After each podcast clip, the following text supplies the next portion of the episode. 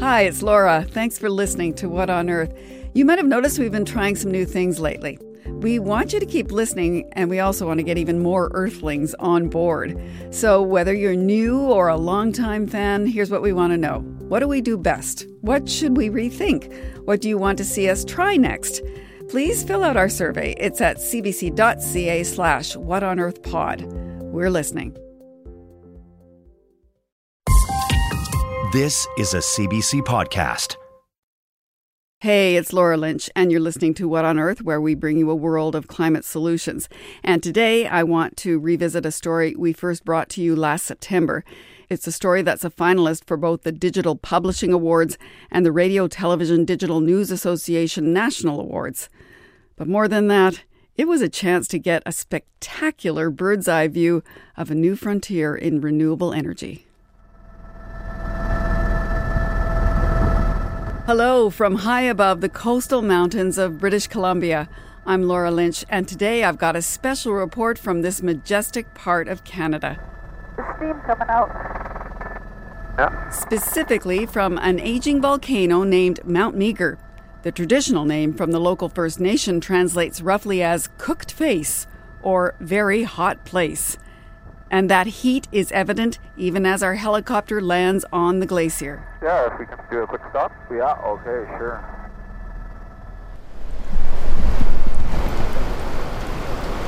We're standing and we're right in the crater of the last um, explosive uh, volcanic eruption in, in Canada 2,400 years ago. Steam streams from holes in the shrinking ice, steam that tells geologists this mountain has what they're looking for superheated water that can become a source of clean, renewable energy. So much heat. The industry estimates the mountain has the potential to power up to 100,000 homes. The journey to get here took us across some of the most spectacular scenery in the country vast glaciers, brilliant blue alpine lakes, and sharp peaks that drop down into deep green forested valleys. It's a string of volcanoes. Mount Meager is just one of them. Steve Grasby is my guide to the past, present, and future of geothermal energy, with the glacier as our first stop. He's a geologist and a research scientist with Natural Resources Canada and he knows this mountain, Mount Meager, well after years of studying it. But he's not the first to gravitate to this place in search of renewable energy. Others began their own research program here decades ago, a tale that Grasby loves to tell. Oh, for sure. Uh, I, I, mean, it's, it's, kind of a funny story in a way, too, of uh, because this program that used to run, it ran for 10 years during the energy crisis. We've talked about it on the show before. In the 1970s, conflict in the Middle East sparked concerns about energy security and skyrocketing gas prices. The possibility of gasoline rationing has been raised in the United States. The chairman of the board of the Chase Manhattan Bank says Americans must be prepared to live with the Arab oil embargo for many months oil, to come. Its cost and supply made headlines around the world. Milwaukee. Oil shortages may force schools to close this winter. Winnipeg. Transair applies for a fare increase, citing labor costs and a 12% increase in the cost of jet The energy crisis. Emergency meetings and discussions go on around the world in efforts to find answers before it's too late. And all of that uncertainty spurred the Canadian government to hunt for alternative energy sources, including geothermal, hunting for heat hidden underground across Canada from abandoned wells to dormant volcanoes. The program was abruptly shuttered in the mid 1980s when the price of oil fell. Two decades later, Grasby began looking into geothermal himself. This time, though, the focus was on climate change. But the scientists who did so much work decades ago squirreled their research away in boxes and files that stayed closed until Grasby came calling fortunately, the guy who ran the program was now an emeritus scientist that came in once a week, and and he was the clue, and he knew where most of the the boxes of data were, and they were literally in some people's basements and other people's garages. And So we started calling all the old retired people, or sometimes it was the spouses of people who had passed away it was just a, a big uh, treasure hunt. And we, we found it right? We got all these boxes started coming in. We went to get some. We, some just started arriving in the mail and just come to work and there's stacks of boxes. The word got out right? And there, people were just sending it all to me. And was he ever thankful for his forebears foresight leaving him ahead of the game. We would have been back at, at step one. It would just all be gone, and uh, we would just be starting all over again. I think they saved the, those boxes of. I was going to say, every day you must be grateful. Yeah, yeah, yeah. With that foundation, Grasby made his own pilgrimage to Mount Meager to begin his own project with newer technology and tools. Which brings us back to the mountain, a short helicopter ride northwest of Whistler. For this leg of the trip, we're heading to the base of the mountain, where past meets present.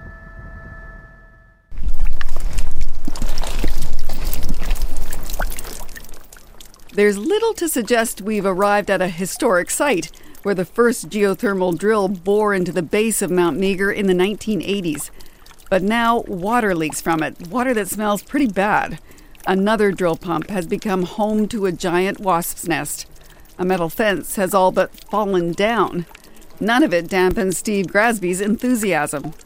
Tell me about what we're looking at. Yeah, this is the, a wellhead, and that's just where the first original geothermal well was drilled in Canada. It was drilled as a research well.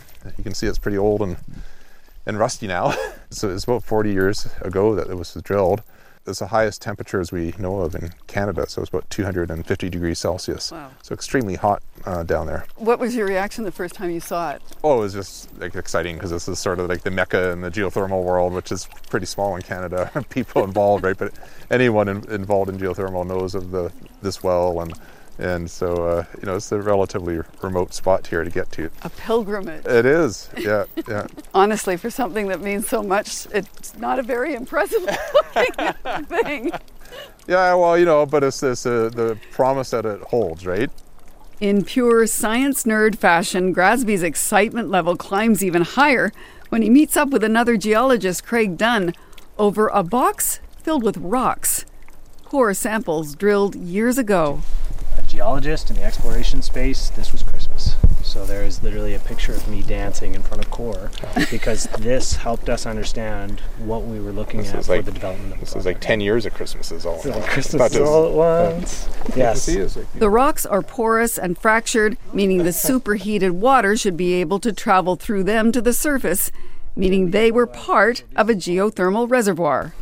And this is the other kind of stuff too that tells you this is pyrite. This kind of fool's gold. Mm-hmm. And this is what tells you that there has been fluid moving through the rock because it's depositing these little minerals along the fractures. And so this is all kind of the exciting stuff you hope to see.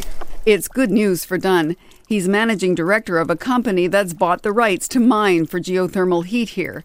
The Meager Creek Development Corporation is based in Calgary. It's investing $250 million into this project. Dunn has no regrets about leaving his days in the oil field behind him. My interest in geothermal actually started while I was working on a heavy oil sands project.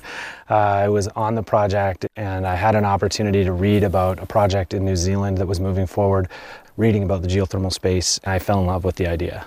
You know, I got the bug, I drank the Kool Aid.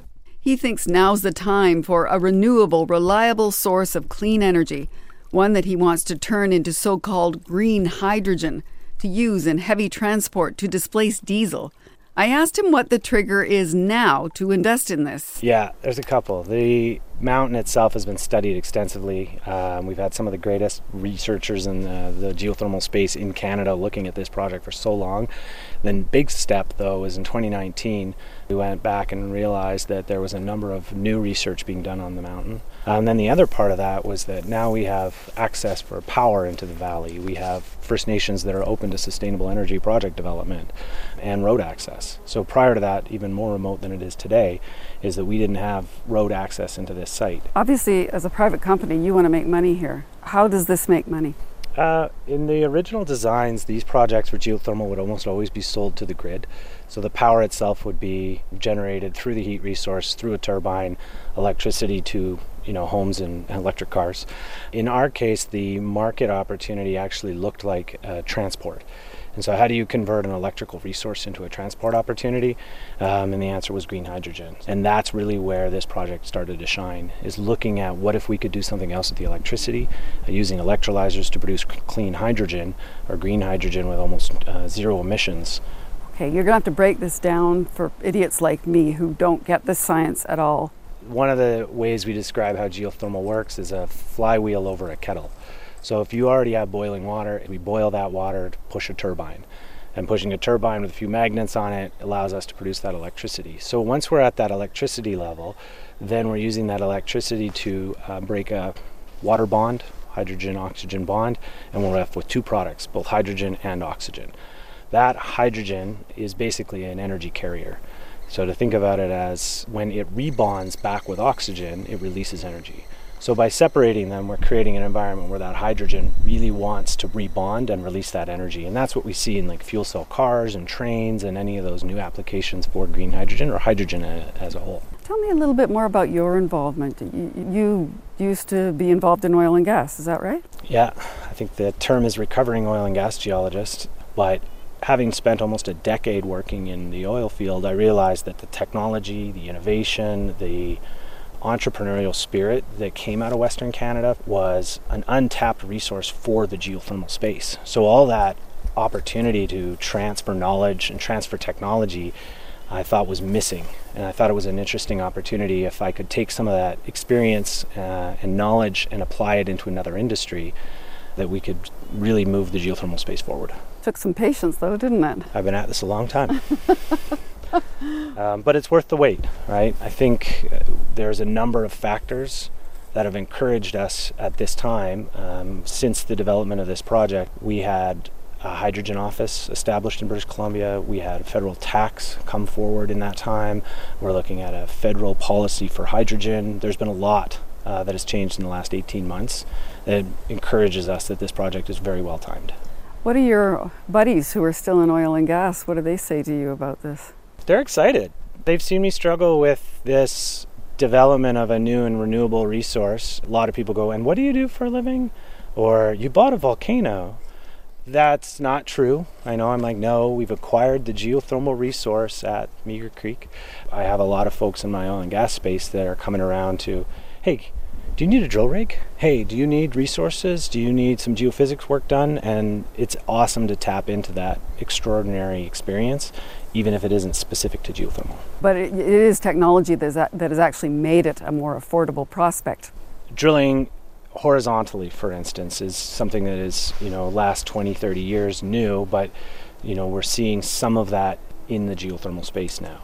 Some of the tools that go down hole that are capable of handling 250 degrees Celsius. So the technology means that we can drill faster, we can drill with more information, we can drill more accurately, that allows us to be able to develop projects like Meager in a way they wouldn't have been able to do, especially not in the 80s, but probably not even 10 years ago. When you say drill horizontally, the, the word I think of is fracking. And I know there's been a lot of opponents to fracking. So if somebody comes to you and said, Why are you doing this? We know fracking is bad. What do you say to them? One of the primary things that we see is that we need a fracture system that is existing already, has the word frac right in it, so to speak.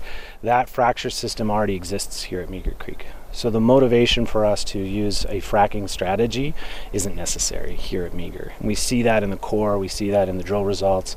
We talk um, about the First Nation whose territory we're standing on? It's, it's never been settled by treaty. So how does how does that play a role in how you develop this? You own the rights, but you don't own the land. Aquelqualushan. That's Mount Meager, if I pronounced it incorrectly. Uh, they've been an an integral part of this project. We engaged them right from the beginning of it um, and ask them about you know their motivations and, and concerns. Um, Dean Nelson is on site with us now, which is great. I'm quite proud of the fact that this has been an opportunity to talk to them about the resource that's on their property um, and be able to address some of their concerns about project development in their territory. Because you, you need their consent to go forward. Yes, absolutely. We have an opportunity here to show you know how we can work with the local First Nations to develop a green energy resource and have them actively involved in that process. Is there any kind of revenue sharing agreement? Not at this time, um, but it is something that we're open to and have discussed. As Dunn mentioned, there's another visitor to the site today. He's brought the chief of the Lil'wat First Nation here to see it for himself. It's it's kind of amazing that this has been proposed before. You know that I, I remember hearing different things and different projects and but nothing really came of it. So being here finally on the ground is amazing. Like uh, to have a say in what's happening here, to see what is proposed and you know what can be. I guess um, it always is a good opportunity to you know to see what you're talking about. It's actually the first time Chief Dean Nelson has been here, even though it sits on his nation's traditional territory. Here in BC, companies who want to do business on unceded lands need to gain the approval of First Nations or risk lengthy court battles and potentially protests. I wanted to learn more, so I decided to pay Chief Nelson a visit. Hi. Hi there. Nice to meet you. Uh, Political Chief Dean Nelson.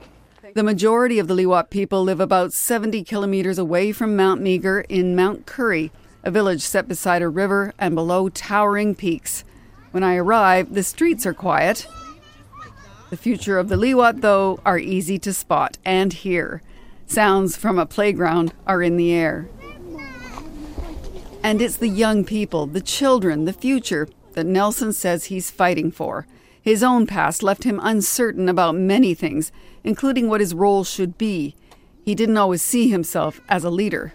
My thing was being a laborer in construction, and that was going to be good enough for myself. But then he took up a trade, and other things started to unfold. Wildland firefighting came along, and that was a big responsibility to be part of the leadership on that. And In the winters, he started teaching. from teaching came, you know, the community. You know, well, what else can we do? Like we're trying to make change in the in the school for the kids and in the community. I put my name in for council. I was on council for a few years, and then you know from there it went to the leadership role I have now. And I really like to be part of the opportunities that come along. You know, like this opportunity for major investment in in the future of the nations. We've been disconnected from the culture, from our our history, and so we are finding our way back like being included on the lands, right?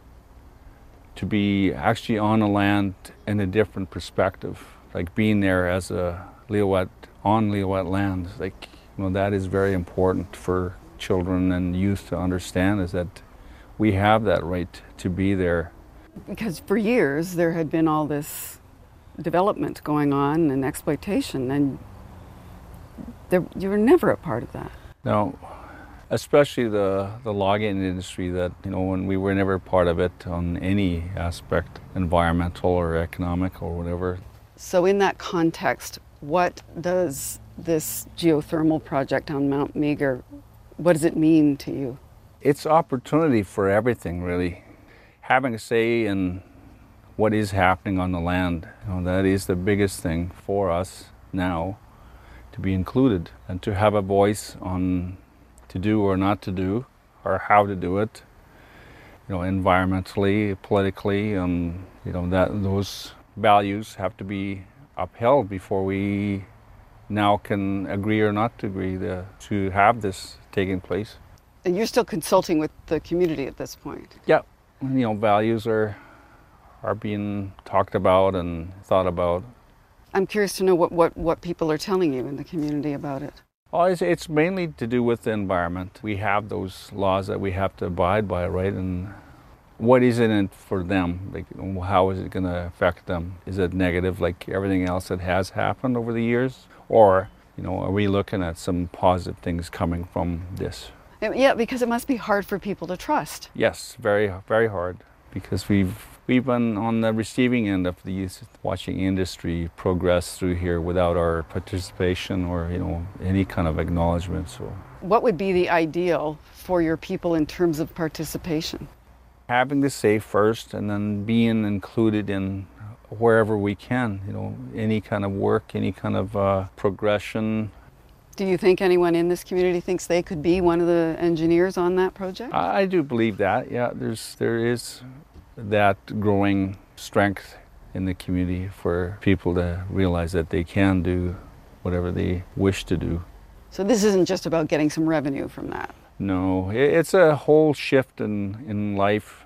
It's, a, it's an opportunity for everything to be looked at. You know, I don't really use that reconciliation word, but that is the underlying tone to everything that we are included in all of that happens to us and with us.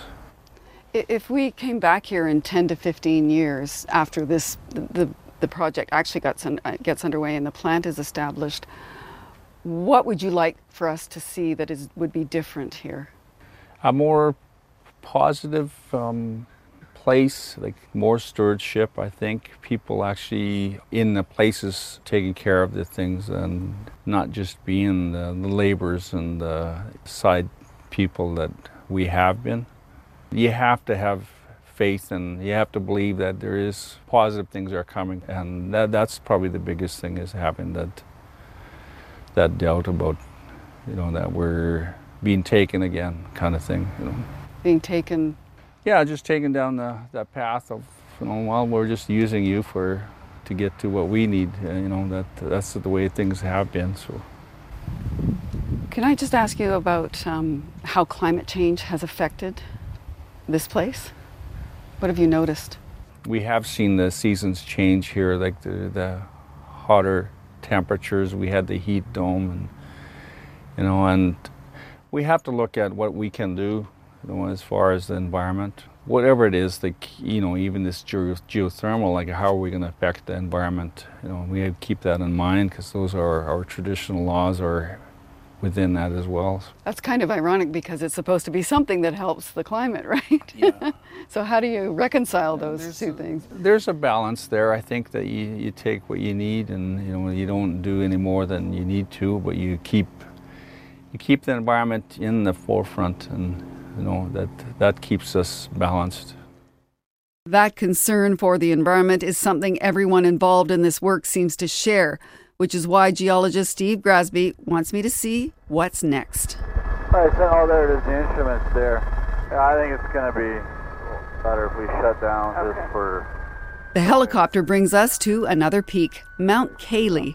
Here, work is underway to test and refine the exploration methods to find out whether there's even more geothermal potential. And these have been sitting here overnight, so if all goes well here, we'll be moving them to another spot tomorrow. Scientists from universities across the country are so at work. Five of these, and they are, I said, they measure really small voltages in the earth. So Even PhD students, part of the future of the geothermal industry. Image and map the um, shallower parts of the uh, beneath the earth. So Canada may be starting from behind, but the potential is so big it's drawing people from around the world. My name is Fateme Hormozadeh. So I'm uh, working on the geophysical data to uh, image the reservoir, the near surface shallow parts of the reservoir, and see uh, where uh, the potential uh, hot water might exist. Hormozadeh came to Canada from Iran to study. It's not just a new country for her, but a shift in her outlook. I'd like to um, study geothermal reservoirs um, because of the carbon emission of uh, hydrocarbon resources. So I wanted to um, change the path that I was uh, taking. So um, that's why I uh, came to Canada. Actually, in uh, Iran, as you may know, it's uh, rich uh, in hydrocarbon resources, and it's um, and um, the best universities in Iran focus on uh, studying oil and gas uh, reservoirs and uh, exploitation um, techniques. But I had a goal um, in my life to contribute for clean earth and these things. Um, so I started to looking for opportunities um, abroad to for my uh, PhD studies, and um, this project was amazing uh, and a match with my goals, my life goals. Yeah. Uh, my name is Mahmoud uh, Muhammad. I'm a doctorate student at Simon Fraser University. Muhammad is originally from Iraq. He too learned all about how to get petroleum out of the ground, but he's broadened his horizons. Uh, for my PhD in Canada, right now I'm focusing more on um, structural geology mapping. Remember that box of core samples Steve Grasby got so excited about? Muhammad's work is to find evidence of more of that kind of fractured rock to help identify the best place to drill for geothermal. This fracture pattern helps to facilitate the movement of fluids, heats the water in the aquifers below the surface. Those waters will turn to geothermal hot springs. Each set of research adds up to paint a vivid picture of what opportunity lies under this mountain. Steve Grasby and I chat by a small turquoise lake. It's really more of a large pool with melting snow and ice streaming down behind us as we speak. We're surrounded by craggy peaks, but that's not quite what interests Grasby. People aren't used, I think, in Canada to thinking of volcanoes in the country, but we actually have hundreds of volcanoes. Some volcanoes, like the one hidden here, are young, at least in geologic terms, and that means there's a lot of hot magma beneath the surface. In other words, heat to harness for energy, but only if you know where to drill. And what we want to do is to find is there ways to better target where you would drill another well under the mountain. Drilling here costs a lot of money, so it pays to be exact.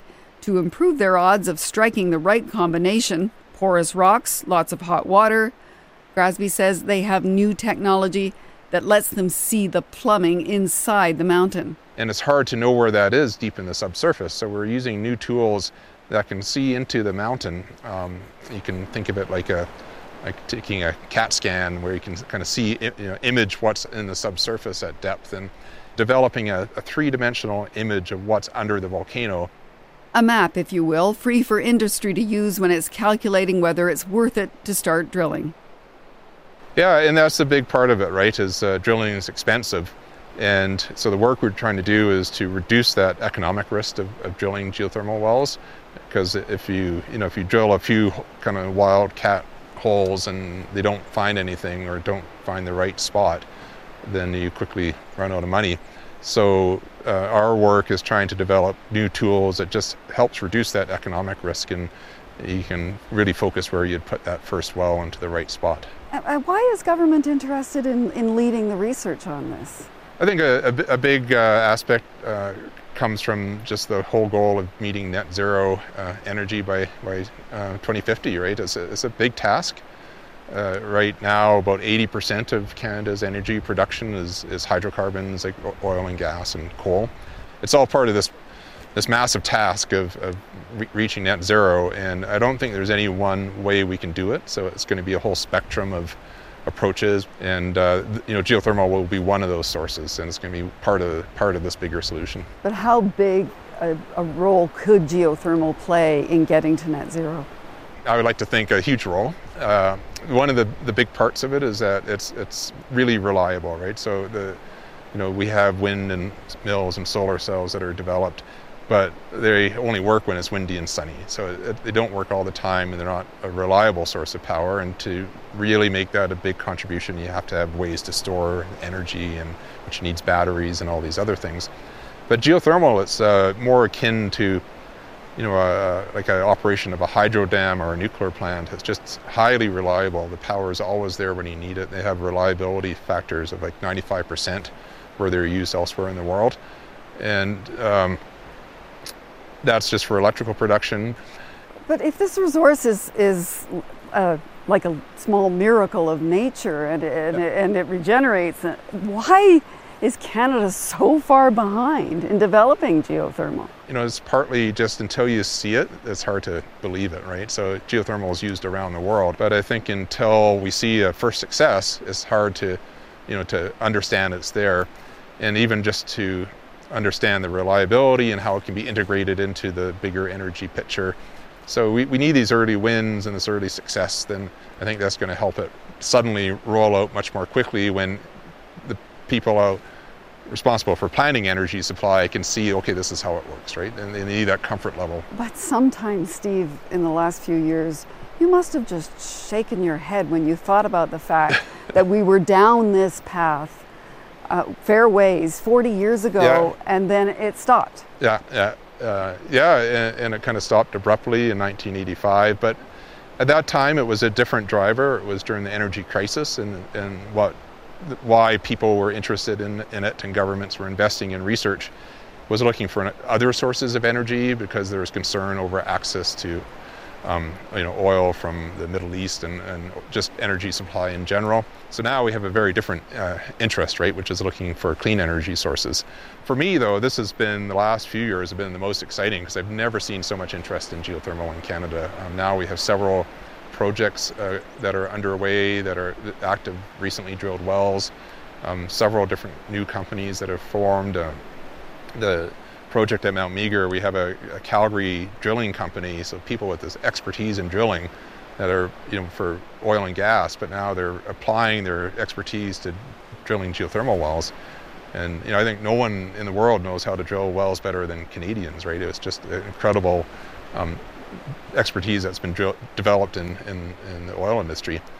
And to see that application now to clean energy, it's a really exciting time just to see how much interest and how much activity is, is starting to, to come. And now I'm just waiting for that first geothermal plant to, to make it all a, all reality. But there's another use for knowing this mountain inside and out tracking the location of natural hazards. Hazards that could put a geothermal plant, or worse, people and communities at risk. PhD student Mahmoud Mohammed. A great example of those hazards are 2010 landslide in Meager, one of the largest historical landslides in Canada here.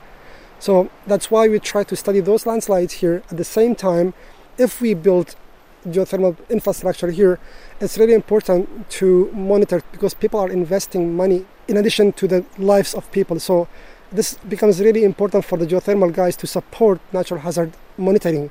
So yes, it helps the geothermal work, but at the same time helps the community as well. It makes me think of something else Chief Dean Nelson told me.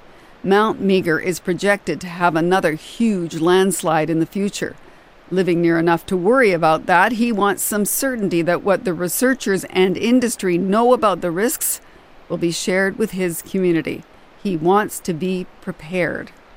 We want certainty on things like if there's any opportunity to have some early warning system or a warning system that lets us know exactly what's happening, then yes, you know, uh, if we've had a slide there, a major slide, you know, and we weren't informed, like on living on the bottom of the valley, that what exactly was taking place, and but to have a system that would tell us, you know, especially now that Meager is, it's a volcano that could erupt, or you know, a slide that could happen at any time. And is it kind of a condition for you for everything else going forward? I would say yes. You know, that's one of the main ones to have that in place. For all the talk about the hazards, there's still the reality of climate change and the hazards it invites. That's why, underneath this leaky old pump, the promise of constant, dependable, renewable, and clean energy is gaining attention from scientists and investors alike. And it's there, waiting to be unlocked.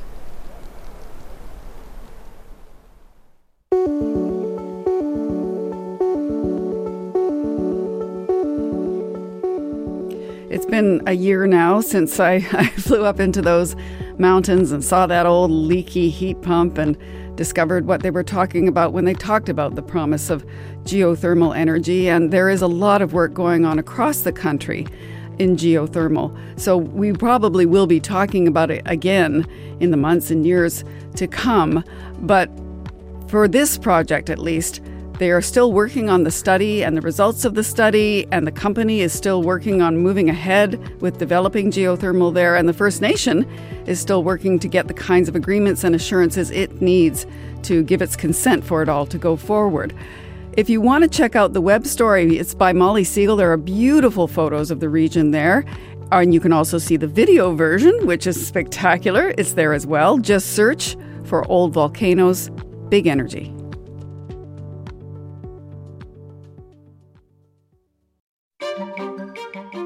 We know the news can be relentless and it's hard to keep up. On Your World Tonight, it's our mission to catch you up in less than 30 minutes. When news breaks, our reporters are there across Canada and around the world.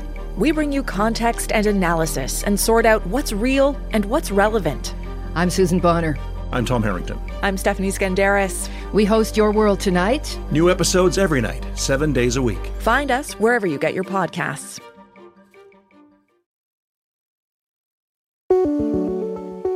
You're listening to an encore edition of What on Earth. I'm Laura Lynch. Hi, Hazel. Can you hear me? Hi. Oh, oh yay. yay. Okay, we did it. And Karishma, can you hear Hazel?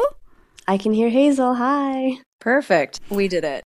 Well, Hazel Thayer and Karishma Porwal are TikTok creators with tens of thousands of followers each who think the social media site can be part of a climate solution.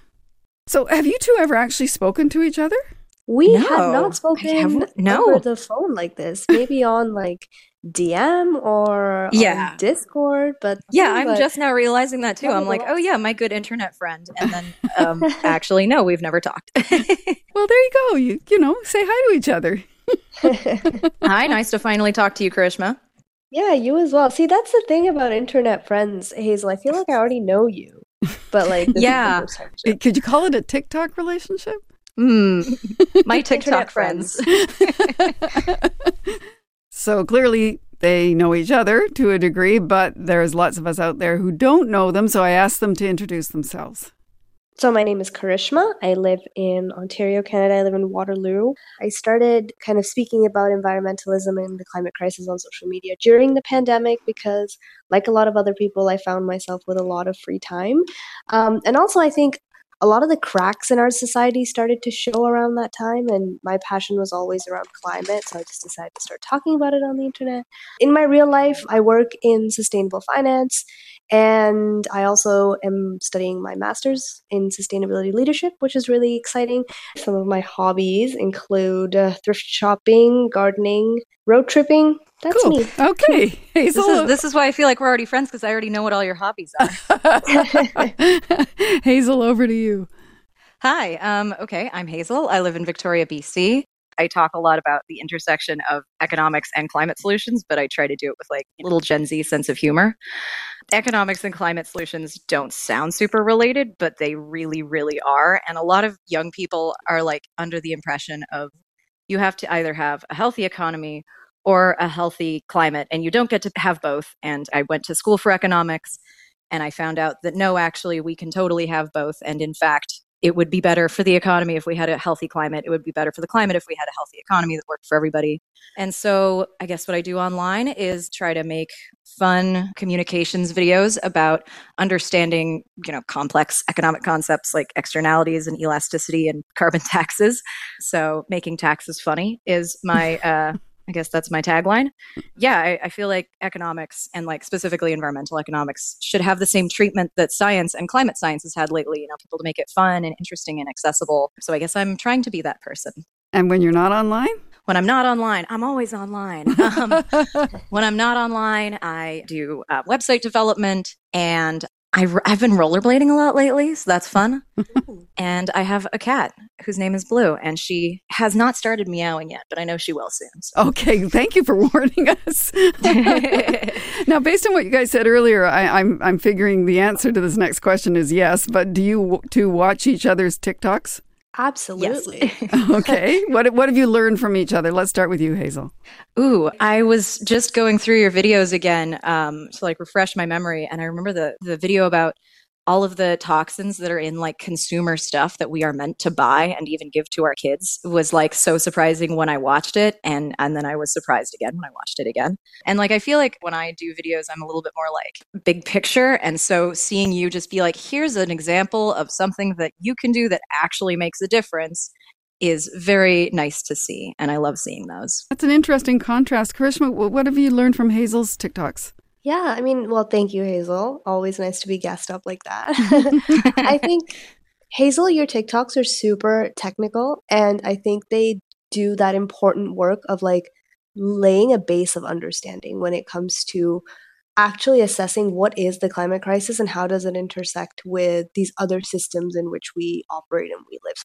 I'm saving Hazel's TikToks for when I'm at like a dinner and someone tells me that carbon taxes suck or you know um, how how can we how can we sacrifice the economy for for the tree huggers and i feel like hazel's tiktoks provide me with the ammunition to answer those questions hazel comes with the facts and i've always appreciated that Oh man, that, that's that's what it's all about, giving people things to say at dinners. well, you're both actually quite new to the platform, but you have large followings already. Karishma, what do you think that says about the reach of the platform?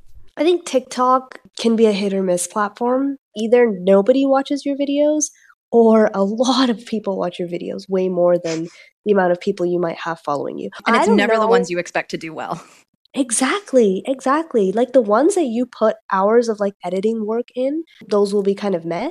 But I find that like if I see something that makes me angry, if I see something that makes me, you know, super energized to talk about something, something that I'm passionate about, and I just film something without thinking twice, those videos can actually do really well and get a lot of traction. I don't know. What do, what do you Yeah. think? That is that's so true. Yeah, I feel like the ones where I put a ton of effort into like scripting and editing and stuff don't do amazing, but when I'm so fired up about something that I just read that I need to record it immediately, those are always the ones that blow up. Um, Maybe that's because so you're I guess that that you're bringing your heart into it more, I more that, than your I mind. think that's what it is. I'm trying to do more of that now. Yeah. It's like it's a platform that's like for people to be informal on and like it feels like you're talking to a friend a lot of the times instead of watching like a complex, you know, super produced YouTube video. Well, what I think we need to do now is hear some of your recent efforts. Karishma, let's let's listen to a bit of one of your recent TikToks. A lot of the time, people ask me, Karishma, what can I do to help the environment? But a lot of the time, it's more about what you don't do. For example, it's fall time, and there's leaves on the ground. Exhibit A, B, C. Ooh, that's a pretty one. So the government, your neighbors, Country Living magazine, whoever it might be, might want you to rake up your leaves and stuff them into plastic trash bags. There's a few reasons to just leave the leaves. Now that's it. Obviously, when you can see the TikTok, you can see the leaves behind you in the background as you're talking. But you posted that one just a few days ago. What kind of response have you had to it? That one actually did really well, and um, I'm glad it did because it's the timely one. I had a lot of fun filming that. Like, I was up at Killbear Provincial Park this weekend camping, um, and it was actually the first time that I touched my phone the entire weekend. I was like, you know what? I want to film a video about raking leaves because so many people do it, um, and it's actually much better for the planet to just not do it. And right before leaving, I had had a conversation with my dad, who he already doesn't rake the leaves because we've talked about this before. But he was like, "Oh, I wish our neighbors didn't rake the leaves." And he, I was like, "You know what? It's the perfect time to film a, a TikTok about that because it's seasonal. People want to see fall content, and it did really well. I got a lot of comments saying." I didn't know mm. any of this. I'm just going to leave my leaves now. And people saying, oh, okay, pays to be lazy, pays to be lazy in terms of, you know, environmental stewardship. and so I think it did well because it was lighthearted, it was, you know, festive, um, fall time, fall vibes. But I think the main reason these videos do well is because it's really accessible for people. It, it's such an easy thing to do for the planet and actually make a difference in your immediate space, in your kind of community. And I think that just makes it accessible and makes people feel like they can make a difference in the climate crisis, which I 100% believe that they can.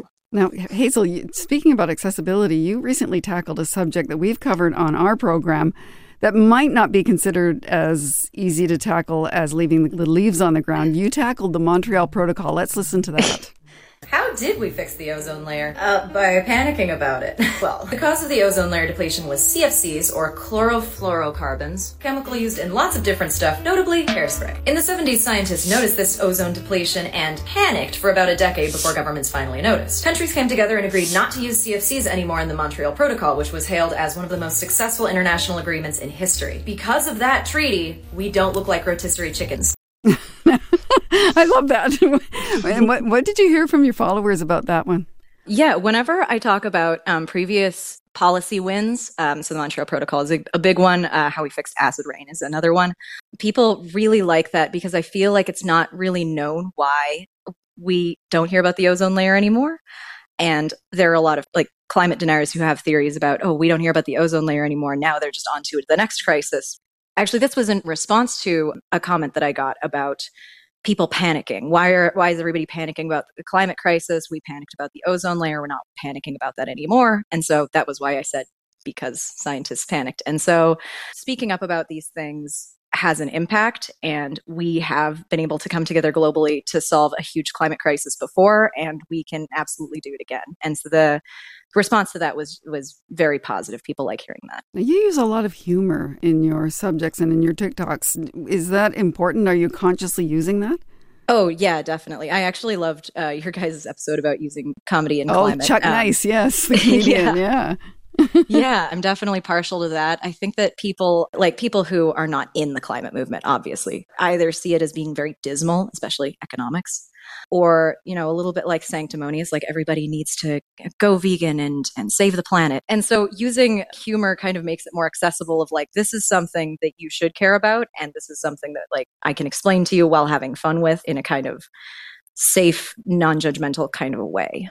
Okay, and now, now Karishma, you make TikToks as well about your Indian background. How do you think culture and climate intersect?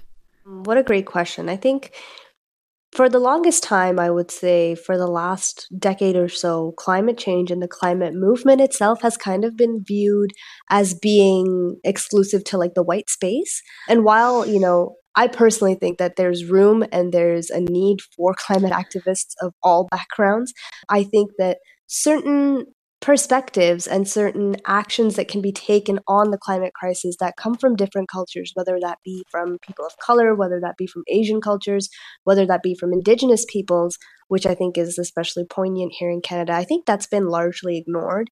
Um, and I think that's actually a grave mistake, which is why I like to speak on my Indian, my Asian culture intersecting with the climate crisis and, and intersecting with how to be sustainable in the first place. Because I think a lot of these cultures had got it right for a long time.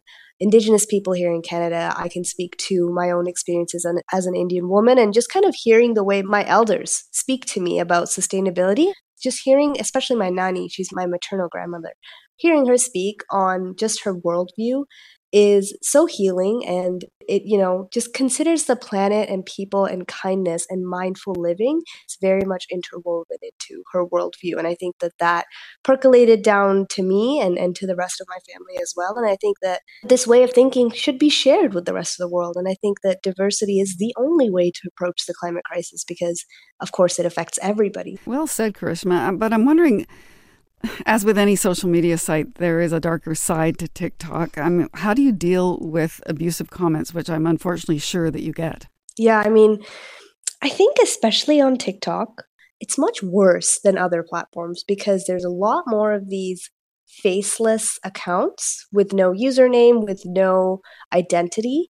And so people feel people then have the courage to say a lot of things that they wouldn't be saying in person to anybody's face, right? And so they're mm-hmm. leaving comments that wouldn't even be spoken out loud in like an in person public space. When I first started out on TikTok, I thought I had to respond to all of these comments. Um, mm-hmm. I soon learned that that was probably a waste of my time, and I would probably be using my time better just educating people on misconceptions or educating people on things that they either respectfully disagree with or don't know about. But when it comes to just like mindless hate and criticism, I either delete the comment, block the person, or just not give it a second thought. In the beginning, I was, it, it, really did get to me because it was the first time that I was being judged off of a 10 second video. Like, you would never do that in real life, right? Like, you'd never hear someone talk about something for a minute and then pretend to know everything about them and then go on to insult them. So it was the first time that this was ever happening to me. Um, and so it did hurt my feelings. Like it, you know, I, I was up at night at first, but not anymore. And I'm proud to say that. and Hazel, what about you? Yeah, um, for me, I don't, I, I don't really get a whole lot of targeted hate towards me as a person, but I do get quite a bit of like the wildest ideas I've ever heard of like some crazy climate denial of like you know CO2 is good for the trees or something like that and like oh actually the earth is getting colder and I'm like my first instinct is to be like take everything in good faith and be like oh you don't understand here I can teach you and then as soon as I try to do that then they start insulting you so unless they're like really seem like they're commenting in good faith and they actually just don't understand usually it's easier to just hit the block button. And I, I, find it mostly in comments, luckily, that are easily ignored. But I, I think that a lot of it is, I'm, I'm not even sure where they get it from. The, the ideas, just like small, small misinterpretations of the facts also travel so fast that it's impossible to correct them. So, we have often heard on the show from guests that one of the most important things that we can all do about climate change is just to talk about it. H- how do you think your videos are part of that, Karishma? First of all, I, I definitely agree. I think climate isn't talked about enough in so many different spaces. And I think that for me, I try to make videos that fit into different niches and bring climate to that topic, whether that be fashion, whether that be diet, whether that be even like pop culture and current events, I, I try to link them to the climate crisis. So, like the Met Gala, or if people are talking about Kim Kardashian, how does this all lead back to the climate crisis? But I truly do believe that it does all come back to sustainability because a lot of this crazy world we live in is made up like consumer culture is something we made up and we don't consider the effects that it has on our very real atmosphere and soil and our trees and forests and our biodiversity. And i i'm always there kind of poking my nose into situations where it doesn't belong and saying hey how does this relate back to everything that keeps us alive And, and Yep. Hazel, same question to you. How do you think your videos? poking my nose, poking my nose where it doesn't belong. How do you think your videos fit into that larger conversation around climate? Um, I actually try to sort of make my videos echo the way I would talk about it if it was just a friend. Um, because I found that I was having a lot of these conversations of like, here's what I learned when I was studying economics when people talk about climate change. And, you know, I wouldn't use big words like externalities. I would just say it in a conversational tone. And so that kind of translated over into my videos. Uh, you know, talking talking about it in an accessible way is super important and in a funny way. Uh, at least I try. And I often say, like, when people ask me in comments what they can do, usually, like, the thing that I say over and over again is learn about the solutions, talk about them, and demand them. Hazel Thayer and Karishma Porwal, it's been a delight talking to you. I think you may have some new followers after this. Thanks a lot. Thank you so much for having us. thank you for having us this was so much fun And you can find Hazel Thayer on TikTok and Instagram at the handle Hazel is online. You can find Karishma Porwal on both of those platforms at Karishma Climate Girl.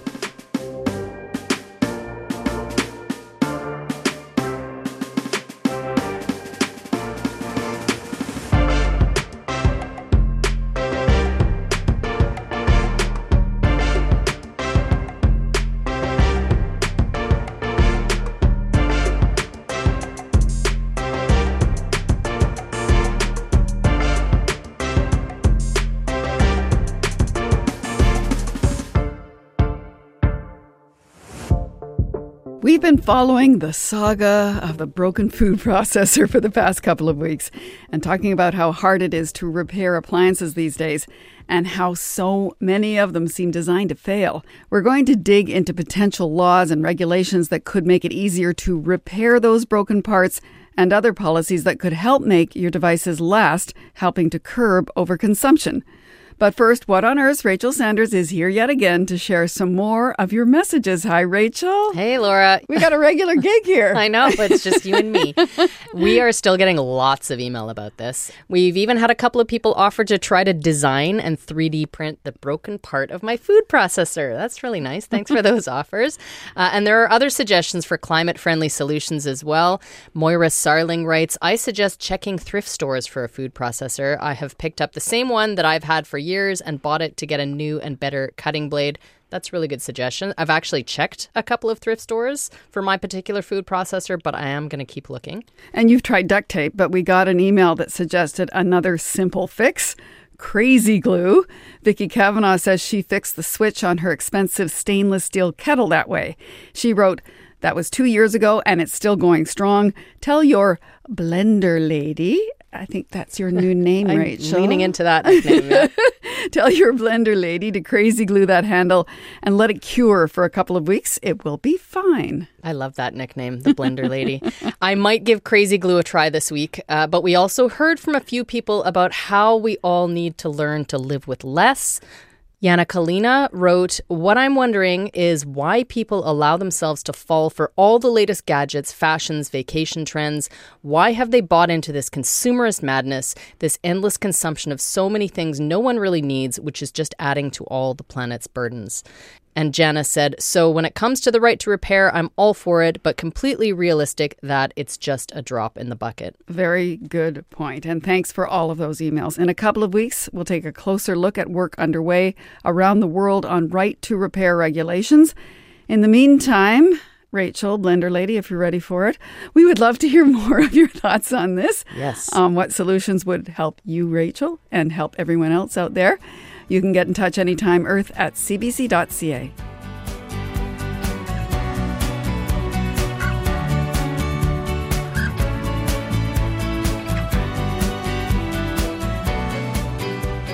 Remember, you can listen to all our episodes on demand at CBC Listen, Apple Podcasts, Spotify, or wherever you get your podcasts. And while you're there, please leave us a review.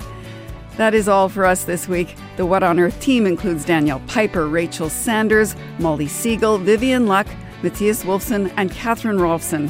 I'm Laura Lynch. Thank you for listening.